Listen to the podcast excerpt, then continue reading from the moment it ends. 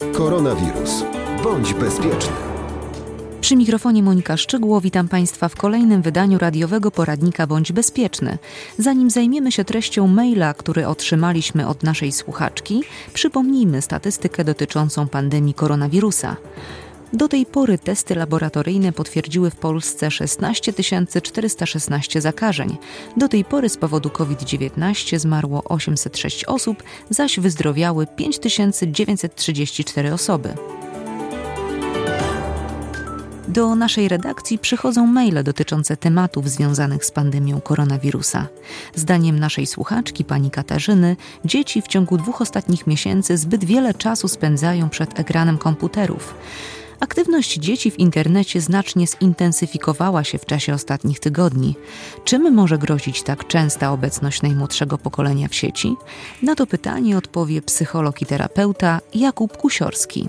Wydaje mi się, że generalnie to zależy od tego, jak dzieci korzystają z internetu, bo on może uczyć, rozwijać, może poszerzać horyzonty czy dostarczać rozrywki często może być pomocny na przykład komunikacji na odległość, ale też to jest tak, że nie zawsze tak jest, bo z internetem jest troszkę tak jak z odżywianiem się.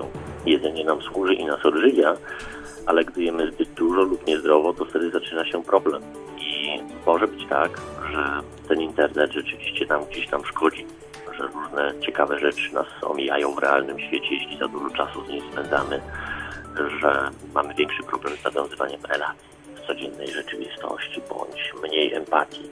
To wszystko jest e, kwestia odpowiedzenia sobie na pytanie, jak my ten czas w tym internecie spędzamy. On może być bardzo korzystny, tak jak teraz w dobie koronawirusa, gdzie e, mnóstwo działań prowadzimy w sieci, lekcje, konsultacje medyczne, rozmowy z przyjaciółmi, ale może też powodować niestety, że czujemy się źle, czujemy lęk. Jest szereg nowoczesnych takich e, nawet stanów, czy już powoli zadłużeń, których kiedyś nie było, gdzie jeśli jesteś podcięci od sieci albo nie możemy mieć do niej dostępu, a już jej nadużywamy, to pojawia się uczucie lęku, niepokoju.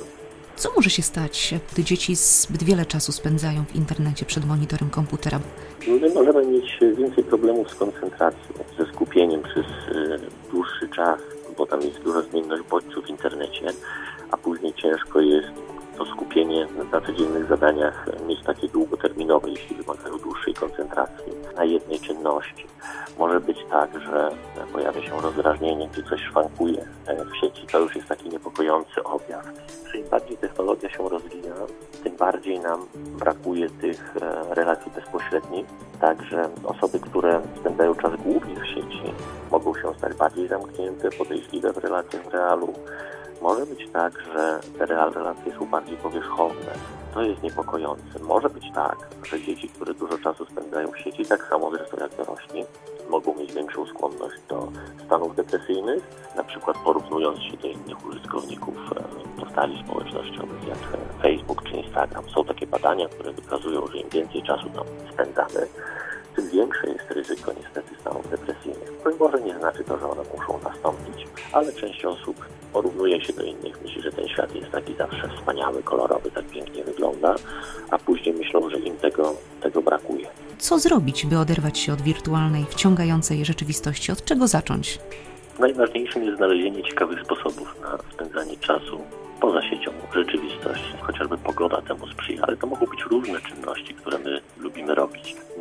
Bym też e, chciał wspomnieć o roli rodziców, o tym, ile uwagi mają dzieci, bo to jest dość ważne, żebyśmy jakoś ten czas fajnie sobie organizowali jako rodzina. Wydaje mi się, że my powinniśmy też znaleźć naszym pociechom alternatywę dla komórki czy dla sieci, czyli szukać tego, co innego sprawia im radość. I tak samo dzieci, my możemy sobie wspólnie o tym dyskutować, bo spędzanie czasu w sieci to jest też taka kwestia, że zaczyna się od tego, że spędzamy go jakoś razem. Jeśli dzieci są mniejsze, to warto spędzić go z rodzicami, żeby nauczyć się tam poruszać. To jest jednak e, alternatywna e, troszkę rzeczywistość i też myślę, że powinniśmy nasze dzieci tego uczyć. E, ale tak naprawdę najważniejsza to jest droga środka, czyli pewnie niemożliwe dzisiaj całkowite zrezygnowanie z sieci, bo takie mamy czasy. Natomiast nie jest zdrowe spędzanie też w sieci większości czasu w ciągu dnia. Idealnym rozwiązaniem wydaje mi się ustalenie proporcji tego czasu w sieci do czasu w realu. tak by móc czuć się dobrze i poprawnie funkcjonować. Każdy sobie musi odpowiedzieć na to pytanie sam, gdzie te proporcje u niego leżą. W audycji Bądź Bezpieczny to już wszystko. Czekamy na Państwa maile pod adresem koronawirusmałpa.rokom.pl. Do usłyszenia. Koronawirus. Bądź bezpieczny.